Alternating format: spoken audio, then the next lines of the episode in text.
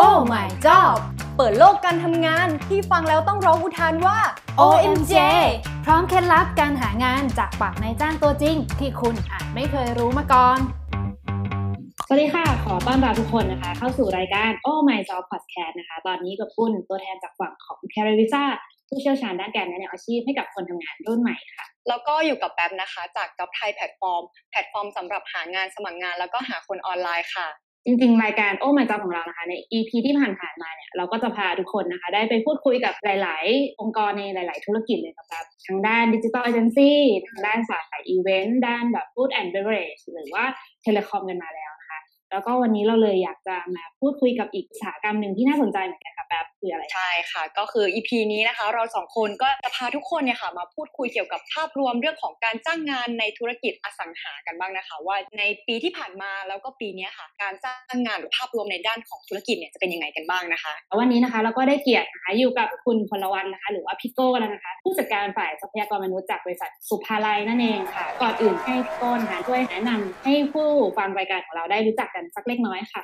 สวัสดีนะครับ ชื่อโก้นะครับ ชื่อจริงชื่อพลวัตโชติรดานะครับก็เป็น HR Manager ของบริษัทสุภาลัยนะครับก็ขออนุญาตแนะนำบริษัทนิดนึงนะครับเราก็เป็นบริษัทพัฒนาอสังหาริมทรัพย์นะครับถือว่าเป็นtop five ของอุตสาหกรรมในประเทศไทยแล้วกันนะครับมีโครงการพัฒนาอสังหาริมทรัพย์ทั้งในส่วนของแนวราบหรือหมู่บ้านจัดสรรแล้วก็อาคารสูงที่เป็นคอนโดมิเนียม ทั้งในเขตกรุงเทพปริมณฑลแล้วก็ต่างจังหวัดรวมไปถึงนะครับเรายังมีการร่วมการลงทุนพัฒนาโครงการอยู่ที่ต่างประเทศนะครับที่ฟิลิปปินส์แล้วก็ออสเตรเลียด้วยนะครับ อันนี้ก็จะเป็นโปรไฟล์ย่อๆของบริษัท นะครับผม ต้องบอกอย่างนี้ค่ะพี่โก้ ในยุคที่คนต้องกักตัวอยู่ที่บ้าน แล้วก็ใช้ชีวิตอยู่ในบ้านมากขึ้นนะคะอย่างนี้อยากถามนิดนึงค่ะว่าภาพรวมธุรกิจคร่าวๆ มีการเติบโตยังไงบ้างไหมคะในช่วงโควิดที่ผ่านมา ก็ถ้าเป็นในภาพรวมอสังหาริมทรัพย์นะครับ หลายๆ ธุรกิจก็คงชะลอตัวนะครับ เป็นไปตามที่ทุกท่านทราบนะครับ ในอสังหาเราก็มีส่วนได้รับผลกระทบเหมือนกันนะครับ แต่ก็แล้วแต่แต่ละประเภทธุรกิจโดยเฉพาะคอนโดมิเนียมเนี่ยอาจจะกระทบเยอะนิดนึงนะครับแนวราบเนี่ยลูกค้าค่อนข้างตอบรับเป็นอย่างดีนะครับแต่ในส่วนของ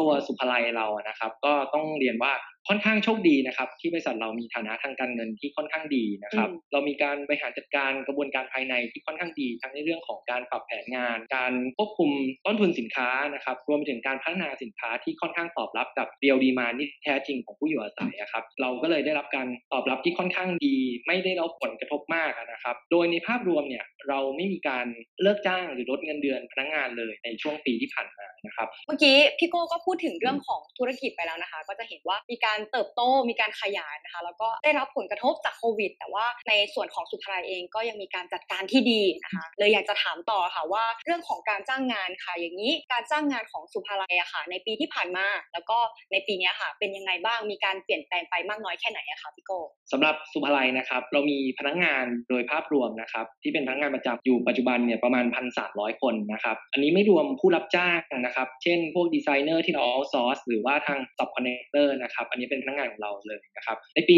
63 นะครับเราก็ยังมีการจ้างงานต่อเนื่องนะครับ โดยเรามีการเปิดตัวโครงการนะครับทั่วประเทศเนี่ยรวมไปทั้งหมด 28 โครงการ ก็เป็นโครงการในจังหวัดทั้งกรุงเทพปริมณฑลแล้วก็ต่างจังหวัดด้วยนะครับ และที่สำคัญคือมีการเปิดโครงการใหม่ที่ 2 จังหวัดใหม่ของเรานะครับ ก็คืออยุธยาและพิษณุโลกนะครับ ส่วนในปี 64 นะครับ เราก็ยังมีแผนการรับคนอยู่ เรามีแผนการเปิดโครงการในปี 64 เนี่ย 31 โครงการนะครับ ก็คิดว่ายังมีการจ้างงานอยู่ แต่ส่วนอัตราของการจ้างงานหรือจำนวนความต้องการกำลังคนที่จะเพิ่มขึ้นนะครับ อาจจะไม่สูงมากเหมือนในอดีตนะครับ เนื่องจากว่าในหลายปีที่ผ่านมานะครับ ทางสุภาลัยเนี่ยเรามีการพัฒนาตัวระบบเทคโนโลยีรวมไปทั้งมีการใช้เรื่องของ ERP เข้ามาทำงานในระบบขององค์กรมากขึ้นนะครับ รวมไปถึงก็ยังมีการพัฒนาแอปพลิเคชันต่างๆนะครับเพื่อที่จะช่วยทั้ง service ทั้งลูกค้าแล้วก็พนักงานนะครับก็จะช่วยทำให้กระบวนการทำงานของเราเนี่ยมีประสิทธิภาพมากขึ้นนะครับลดการทำงานซ้ำซ้อน แล้วก็งานบางประเภทเนี่ยก็จะลดลงไป เพราะฉะนั้นเราก็จะไม่มีการขยายงานในบางจุดที่มีการใช้เทคโนโลยีเข้ามาแทน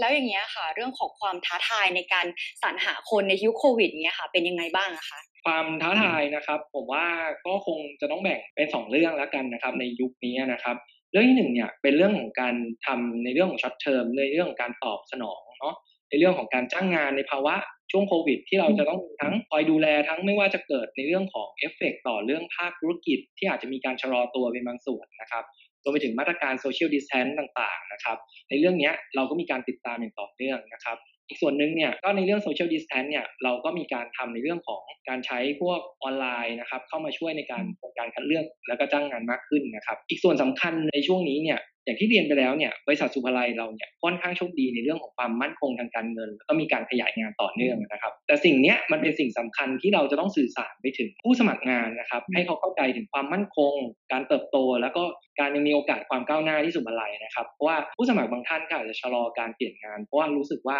อาจจะไม่ secure เกิดขึ้นได้ในช่วงนี้นะครับอันนี้ก็เป็นหัวใจของความท้าทายในเรื่องของ short term นะครับส่วนอีกเรื่องหนึ่งเนี่ยผมว่าเป็นเรื่องของ long term นะครับในเรื่องของการที่มีโควิดเกิดขึ้น มีเรื่องของเทคโนโลยี digital disruption รวมไปถึงการ transform หลายเรื่องนะครับ อันนี้เราก็มีการมองภาพของ workforce planning ในระยะยาวอยู่เหมือนกันนะครับแล้วก็มีการพูดคุยกับทางท่านผู้บริหารระดับสูงนะครับ แล้วก็มีวางแผนงานต่างๆ ไม่ว่าจะเป็นในเรื่องของเราจะทำยังไงให้เราสามารถจ้างคนนะครับในช่วงที่ความต้องการของคนเนี่ยเริ่มเปลี่ยนแปลงไปทั้งมุมมอง ทั้งพฤติกรรม value ต่างๆที่ให้กับงานเนี่ยมันเริ่มเปลี่ยนแปลงไปโดยเฉพาะกลุ่มที่เป็น Gen Z นะครับ ที่สำคัญอีกจุดจุดหนึ่งคือเรื่องของ new skill นะที่เราก็ให้ความสำคัญไม่แพ้กันนะครับ เราก็มีการคุยกันอยู่ว่า เราจะบริหารในเรื่องของ new skill กับคนที่มีอยู่ยังไง การจ้างงานจะต้องเติมเต็มในส่วนของจุดไหนนะครับ รวมไปถึงรูปแบบการจ้างงานและวิธีการทำงานใหม่ๆในอนาคต อันนี้ก็จะเป็นในเรื่องของกลยุทธ์ที่เราวางแผนแล้วก็อยู่ในระหว่างการศึกษา หรือบางส่วนก็มีการเรียนหาหรือกับผู้บริหารไปแล้วนะครับผม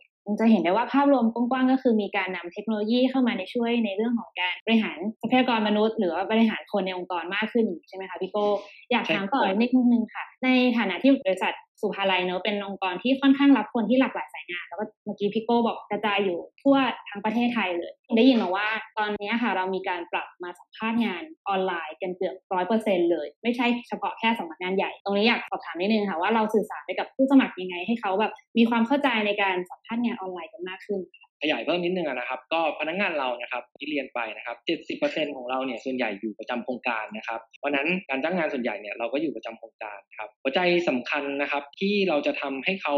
หันมาใช้ในเรื่องกระบวนการสัมภาษณ์งานใหม่ๆ ว่าก็คือทำให้เขาเข้าใจถึงวิธีการใช้เนี่ยว่ามันไม่ได้ยากแต่ความคุ้นชินเดิมของเขานะครับที่เปลี่ยนแปลงไปกับเรื่องสำคัญคือประโยชน์ที่เขาได้รับนะครับไม่ว่าจะเป็นเรื่องความสะดวกมากขึ้น ความรวดเร็วในการสัมภาษณ์หรืออะไรเงี้ยครับด้วยโครงการลักษณะงานที่เราเป็นโครงการอยู่นะครับบาง job เนี่ยบางทีเราต้องสัมภาษณ์หลาย step นะครับเพื่อให้ candidate เนี่ยได้รู้จักกับทางสภาพแวดล้อมหรือที่ตั้งโครงการจริงนะครับรวมไปถึงได้มีโอกาสเข้ามาเจอทางหัวหน้างานโดยตรงอะไรเงี้ยครับก็จะมีสัมภาษณ์2 ถึง 3 step ในส่วนที่เรามีการออนไลน์มาใช้เนี่ยก็จะเห็นภาพว่ามันสามารถจอยกันได้ง่าย แล้วก็ลดขั้นตอนไปได้เยอะเลยนะครับแล้วตัวเขาก็สะดวกมากขึ้นนะครับทั้ง line manager ทั้งตัว candidate อันนี้ก็เป็นหัวใจสำคัญที่เราใช้ในการสื่อสาร แล้วก็ทำให้เขาเห็นถึงประโยชน์ที่ได้รับนะครับหลังจากที่ได้เริ่มใช้ออนไลน์ไปสักพักมี feedback จากผู้สมัครยังไงบ้างคะมีความสะดวกเพิ่มขึ้นมากน้อยแค่ไหนหรือว่ามีอุปสรรคตรงไหนบ้างคะที่ติดขัดกัน ช่วงแรกนะครับ ก็คงจะเป็นในเรื่องของความคุ้นชินนะครับก็มีหลากหลายรูปแบบนะครับไม่ว่าจะเป็นทั้งในเรื่องของตัว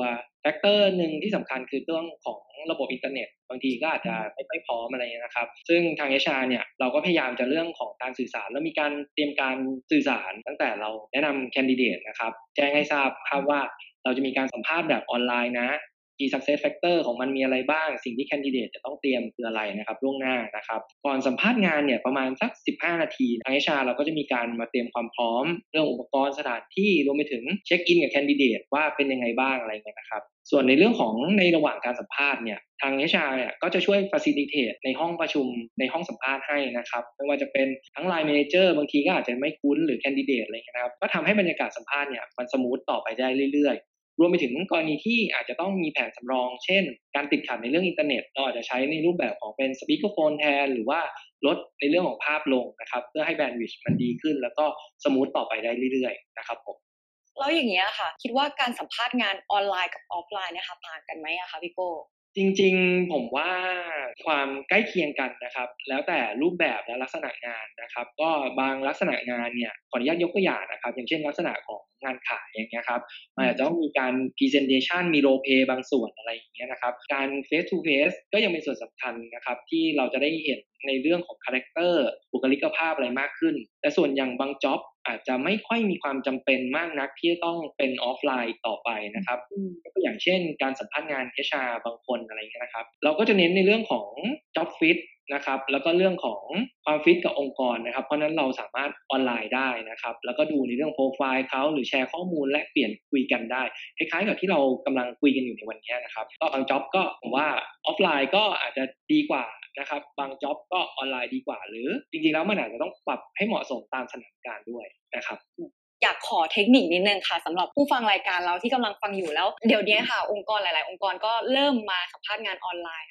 อยากจะขอเทคนิคนิดนึงค่ะว่าการสัมภาษณ์งานออนไลน์ค่ะ มันควรจะเตรียมตัวยังไงบ้างอะคะจริงๆ อยากจะแชร์แล้วก็แนะนำนะครับ ผมว่าย้อนกลับไปที่เรื่องของ back to the basic นะครับ เรื่องของ job to be done ของการสัมภาษณ์นะครับ ก็จริง ๆ หัวใจสำคัญเนี่ย ผมว่าอยู่ที่บรรยากาศเนาะของการพูดคุยกัน การทำให้รู้สึกว่าเกิดความเชื่อมั่นนะครับ ว่าแคนดิเดตสามารถที่จะทำงานได้ในส่วนที่เราคาดหวังกับเขานะครับ รวมไปถึงความพร้อมการแนะนำตัวต่างๆเนี่ยผมว่า อันนี้เป็นหัวใจสำคัญของการสัมภาษณ์งานแล้วกันนะครับ เพราะนั้นการเตรียมตัวการสร้างความพร้อมความเชื่อมั่นเนี้ยเป็นหัวใจสำคัญเลย ไม่ว่าจะเป็นออฟไลน์หรือออนไลน์ ส่วนที่มันเป็นกระบวนการออนไลน์ที่เพิ่มขึ้นน่ะผมว่ามันมีเพียงเล็กน้อยคือแค่ปรับความคุ้นชินนะครับ แล้วก็ไปลงรายละเอียดในเรื่องของอุปกรณ์ network ต่างๆนะครับให้มัน smooth มากกว่า แต่จริงๆแล้วสุดท้ายเนี่ยมันเป็นเรื่องการมองเห็นซึ่งกันและกันมากกว่าครับว่าว่าเราสามารถไปด้วยกันได้ไหม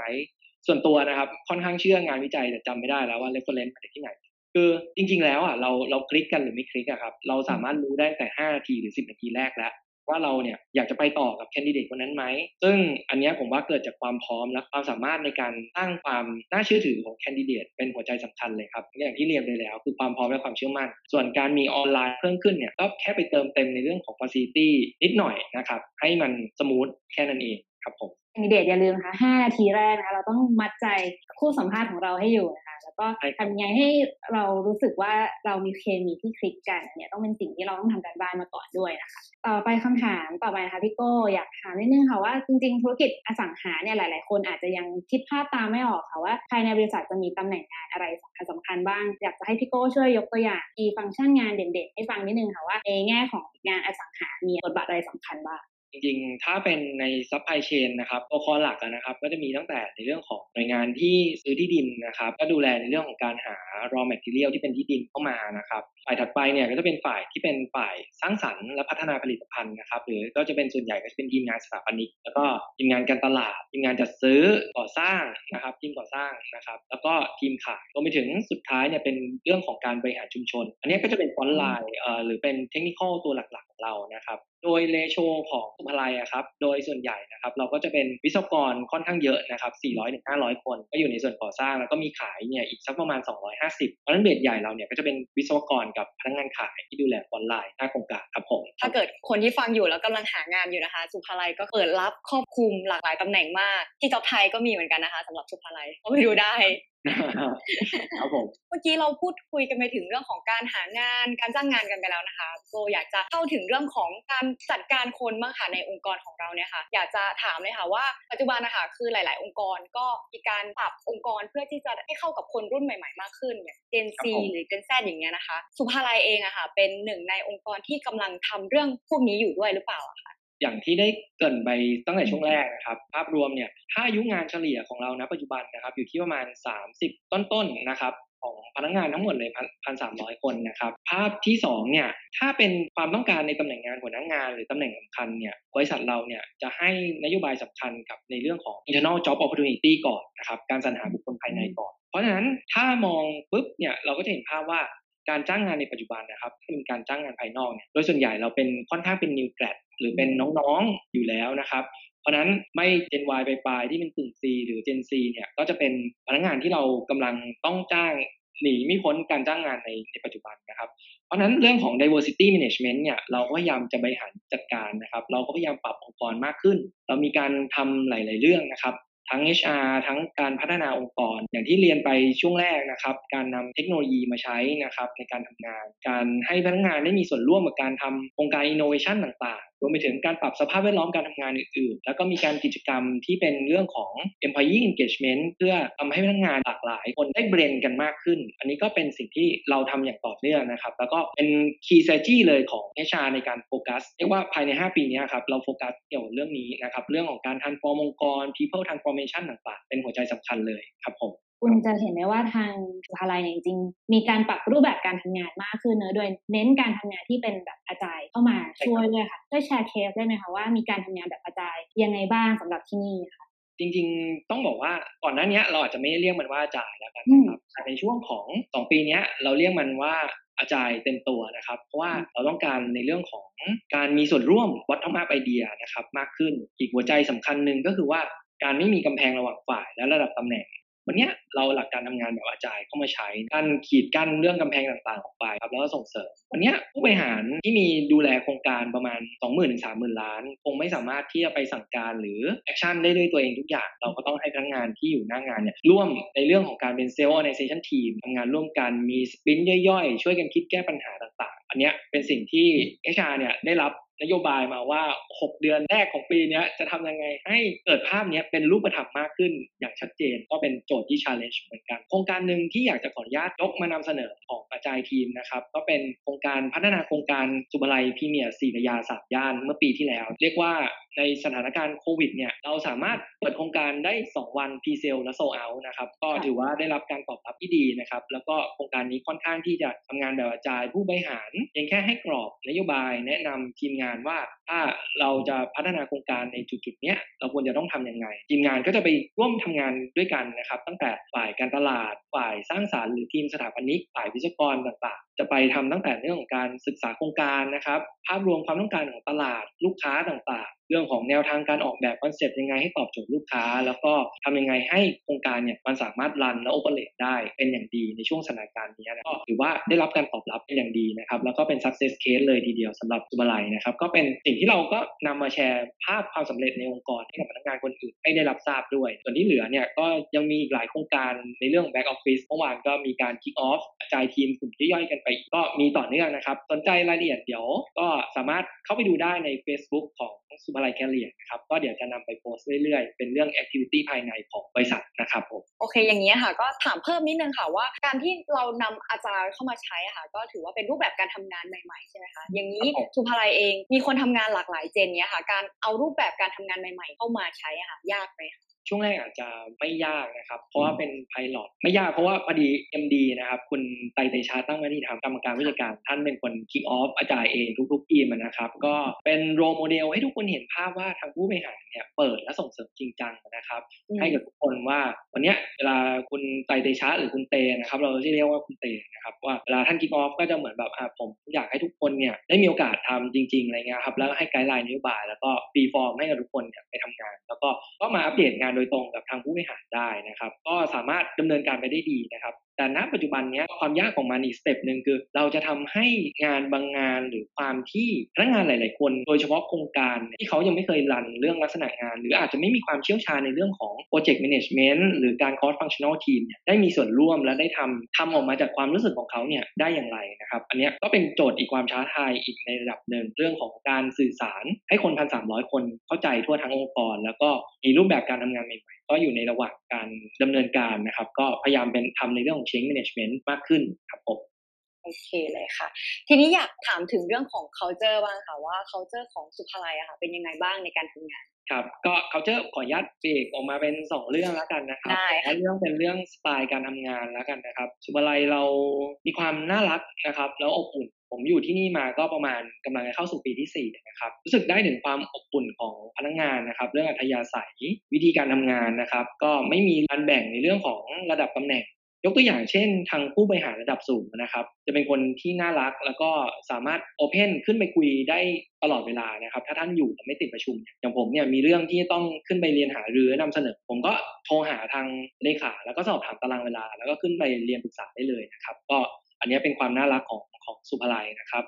กับอีกส่วนหนึ่งเนี่ยเป็นในเรื่องของ culture การทำงาน หรือเราเรียกว่าเป็น DNA ในการทำงานที่ช่วยให้สุภาลัยเราเนี่ยแข็งแรงแข็งแกร่งอยู่ในปัจจุบันนี้แล้วกันนะครับ culture เดิมที่เป็นหัวใจสำคัญที่เป็น DNA เดิมเนี่ยมี 3 ตัวหลักๆนะครับ เราเรียกว่าเป็นสุภาลัย philosophy แล้วกันนะครับ ย่อว่า SPL S ก็คือ superiority นะครับ ก็เป็นเหมือนกับเรื่องของเน้นความเป็นเลิศในเรื่องของสินค้าและบริการนะครับ เราก็ มุ่งมั่นในเรื่องความเป็นเลิศที่จะส่งมอบสินค้าและบริการ และการบริหารจัดการที่ดีเรื่องที่สองเนี่ยเป็น profitability นะครับชื่อมันอาจจะดูนี่นะครับ แต่จริงๆแล้วเนี่ยความหมาย meaning ของเราหมายถึง การทำงานที่คำนึงถึงผลประโยชน์ของทุกฝ่ายที่เกี่ยวข้องนะครับ ไม่ว่าจะเป็นลูกค้าผู้ถือหุ้น พนักงานผู้รับเหมาผู้ค้า ทุกๆคนเนี่ยมาทำงานกับเราเนี่ยก็ต้องวินก็ต้องได้ profit กลับไปนะครับในด้านต่างๆนะครับก็วินวินซึ่งกันและกัน เรื่องที่สามเนี่ยเป็น longevity นะครับเป็นเรื่องของการประกอบธุรกิจที่มองถึงความยั่งยืนและมั่นคง เพราะนั้นอันนี้เป็นหัวใจสำคัญเลยนะครับที่ทางผู้บริหารที่เป็นตั้งแต่ระดับดรประทีปตั้งมณีธรรมผู้ก่อตั้งบริษัท เน้นย้ำแล้วก็ปลูกฝังมาเสมอ กับอีกส่วนหนึ่งนะครับที่เป็น culture หรือ core value ที่เรากำลังพยายามส่งเสริมนะครับเพื่อให้มันสามารถตอบรับกับโลกการทำงานยุคปัจจุบันเพิ่มมากขึ้นนะครับก็มีนี้มีอีกสี่เรื่องที่เรากำลังทำอยู่ แล้วก็ส่งเสริมให้พนักงานนะครับเพื่อสอดคล้องกับเรื่องของ agile transformation นะครับก็จะมีตัวที่หนึ่งหัวใจสำคัญเลยคือ growth mindset growth mindset ของพนักงานเป็นสิ่งสำคัญมากนะครับ เรื่องที่สองเป็น customer centric เรื่องที่สามเป็นเรื่อง innovation เรื่องที่สี่นะครับเป็นเรื่อง flexible นะครับการกล้าเปลี่ยนแปลงการยืดหยุ่นปรับตัวเข้ากับสถานการณ์ต่างๆรวมไปถึงการมองภาพรวมต่างๆ เพราะนั้นเราก็ยัง maintain 3 ตัวหลักของเรานะครับแล้วก็เสริม 4 ตัวใหม่เพื่อให้เกิดความแข็งแกร่งมากขึ้นในปัจจุบันจริงๆ จะเห็นได้ว่า factor ใหม่ที่เกิดขึ้นมาค่อนข้าง relate หรือสอดคล้องกับไลฟ์สไตล์คนทำงานในรุ่นใหม่ๆด้วยนะคะ โดยเฉพาะ เด็ก Gen Z เนาะที่เขาต้องการความ flexible ต้องการความที่มี innovation การเปลี่ยนแปลกใหม่ภายในองค์กรมากขึ้น ก็เชื่อว่าที่นี่น่าจะทำ agile ได้อย่างประสบความสำเร็จนะคะ เพราะว่าจากที่พี่โก้แชร์มาคือผู้บริหารลงมาเล่นด้วยเลย ลงมาทุ่มเทกับการทำโปรเจกต์จริงจังด้วยตรงนี้ ใช่ครับ แล้วก็ปีที่แล้วเราขออนุญาตเสริมนิดนึงครับ ปีที่แล้วเราก็มีประกาศเราทำ town hall นะครับ แล้วก็ประกาศเป็นศุภาลัย agile transformation นะครับ ผู้บริหารเราถูกเข้ามา commit ร่วมกัน ว่าเราจะ transition องค์กรไป ก็อยู่ในเรื่องของการทำแผนงานร่วมกันต่อเนื่องมาตลอด มาถึงคำถามต่อไปค่ะ เรามาพูดถึงเรื่องของสวัสดิการกันบ้างเนอะผู้ฟังหรือแคนดิเดตของเราเนี่ยที่สนใจสุภาลัยค่ะอาจจะอยากรู้นิดนึงว่าทางสุภาลัยมีสวัสดิการอะไรว้าวๆให้กับพนักงานบ้างไหมครับเห็นบอกว่ามีส่วนลดในการซื้อบ้านซื้อคอนโดด้วยอันนี้จริงไหมคะพี่โตจริงๆก็สวัสดิการที่ค่อนข้างโอเคมากเลยนะครับอืมก็ก็ถือว่าว้าวมากๆนะครับ เรามีส่วนลดการซื้อที่อยู่อาศัยของบริษัทนะครับ ไม่ว่าจะเป็นบ้านหรือคอนโดอยู่ที่ 10-12%นะครับ แต่ถ้าซื้อร่วมกันสองคน ในกรณีที่พนักงานเป็นครอบครัวเดียวกันเป็นคุณพ่อคุณแม่ก็ได้นะครับ หรือเป็นพี่น้องหรืออะไรเงี้ยก็ซื้อร่วมเนี่ยได้สิทธิ์สูงสุดที่ 20%ก็ถือว่าสูงมากยิ่งถ้าเทียบกับในตลาด แล้วก็เรื่องของในยุคปัจจุบัน ก็ลองคิดดูว่าซื้อคอนโดหนึ่งห้อง 3 ล้านบาท ก็ได้ส่วนลดรวมมาณ3 0 0แสนถึง 6 0แสนนะครับ ก็ถือว่าสูงมากๆนอกเหนือจากนี้เนี่ย เราก็พยายามปรับองค์กรให้มีความยืดหยุ่นก็เรื่องเวลาการมาทำงานนะครับ เราก็เป็น flexible time นะครับ เราถ้าสำนักงานใหญ่พนักงานสามารถเลือกจะเข้างานแต่ละวันเนี่ยได้ตั้งแต่8โมงถึง9โมงครึ่งนะครับ ก็เลือกเวลาได้ได้ตลอด แล้วก็มีฟิตเนสให้กับพนักงาน มีเรื่องของกิจกรรม employee engagement activity ต่างๆ รวมไปถึงมีเรื่องของสิทธิ์การใช้สวัสดิการพักผ่อนที่โรงแรมหรือห้องพักในเครือของบริษัทเรานะครับ ที่มีเราเปิดให้กับพนักงาน ก็จะมีเช่น โรงแรมป่าสักโรงแรมที่ภูเก็ตของเรานะครับรวมไปถึงที่พัทยานะครับเราก็มีให้พนักงานใช้ได้ แล้วก็ที่เชียงใหม่นะครับ ก็จะเป็นเมืองท่องเที่ยวหลักค่ะ ก็เรียกได้ว่าถ้าใครสนใจในไลฟ์สไตล์ทางด้านนี้นะคะการท่องเที่ยวหรือเรื่องของที่พักที่อยู่อาศัยเนี่ยจริงๆเป็นสวัสดิการที่ค่อนข้างดึงดูดพนักงานมากเลยทีเดียวนะคะๆครับแล้วก็เราก็ยังมีแผนนโยบายในเรื่องของศึกษาปรับสวัสดิการอีกหลายๆตัวนะครับ ก็อืมเพื่อให้ตอบรับมากขึ้น ก็อยู่ในเรื่องของการ study แล้วก็ทำ benchmark ทำรายละเอียดอื่นๆ เพิ่มขึ้นนำเสนอผู้บริหารอยู่ในทุกๆ ปีอยู่ด้วยนะครับ สวัสดิการที่น่าสนใจหลากหลายสวัสดิการเลยนะคะพี่โก้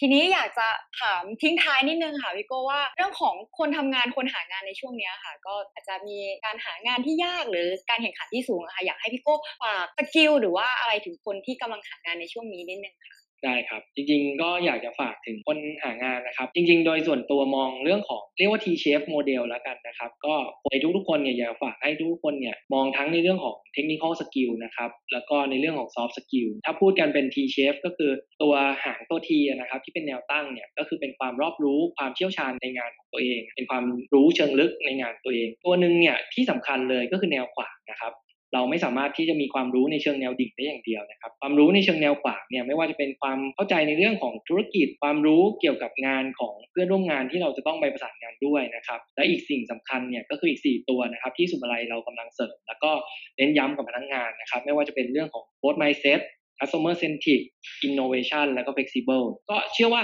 ถ้าคนมีทั้งความรู้แนวดิ่งและความเชี่ยวชาญในแนวขวางเนี่ยก็จะช่วยทำให้โปรไฟล์ของตัวเองเนี่ยน่าสนใจแล้วก็ดึงดูดเป็นที่ต้องการของทั้งศุภาลัยแล้วก็ทั้งตลาดแรงงานอย่างแน่นอนฟังมาถึงตรงนี้ก็เรียกว่าได้สาระครบถ้วนมากเลยค่ะ โก้ก็เราคุยกันตั้งแต่การจ้างงานใช่ไหมคะแล้วก็มีเรื่องของทักษะ skill อะไรต่างๆ เรียกว่าถ้าเกิดใครที่กำลังฟังอยู่ แล้วก็สนใจงานด้านอสังหาเนี่ยค่ะก็ศุภาลัยก็เป็นอีกที่หนึ่งนะคะ ที่เปิดรับอยู่นะคะ ทุกคนเป็นตัวเลือกที่ดีสำหรับแคนดิเดตหลาย ๆ ท่านนะคะ ก็วันนี้ได้เห็นเสน่ห์นะคะ ได้เห็นภาพรวมคร่าว ๆ ของธุรกิจในแวดวงของอสังหาริมทรัพย์กันพอสมควรแล้ววันนี้ก็ต้องขอขอบคุณทางพี่โก้นะคะ แล้วก็ทางสุภาลัยมากๆนะคะ ที่ร่วมแชร์ประสบการณ์แล้วก็ความรู้กับเราในวันนี้ด้วยค่ะ ขอบคุณค่ะ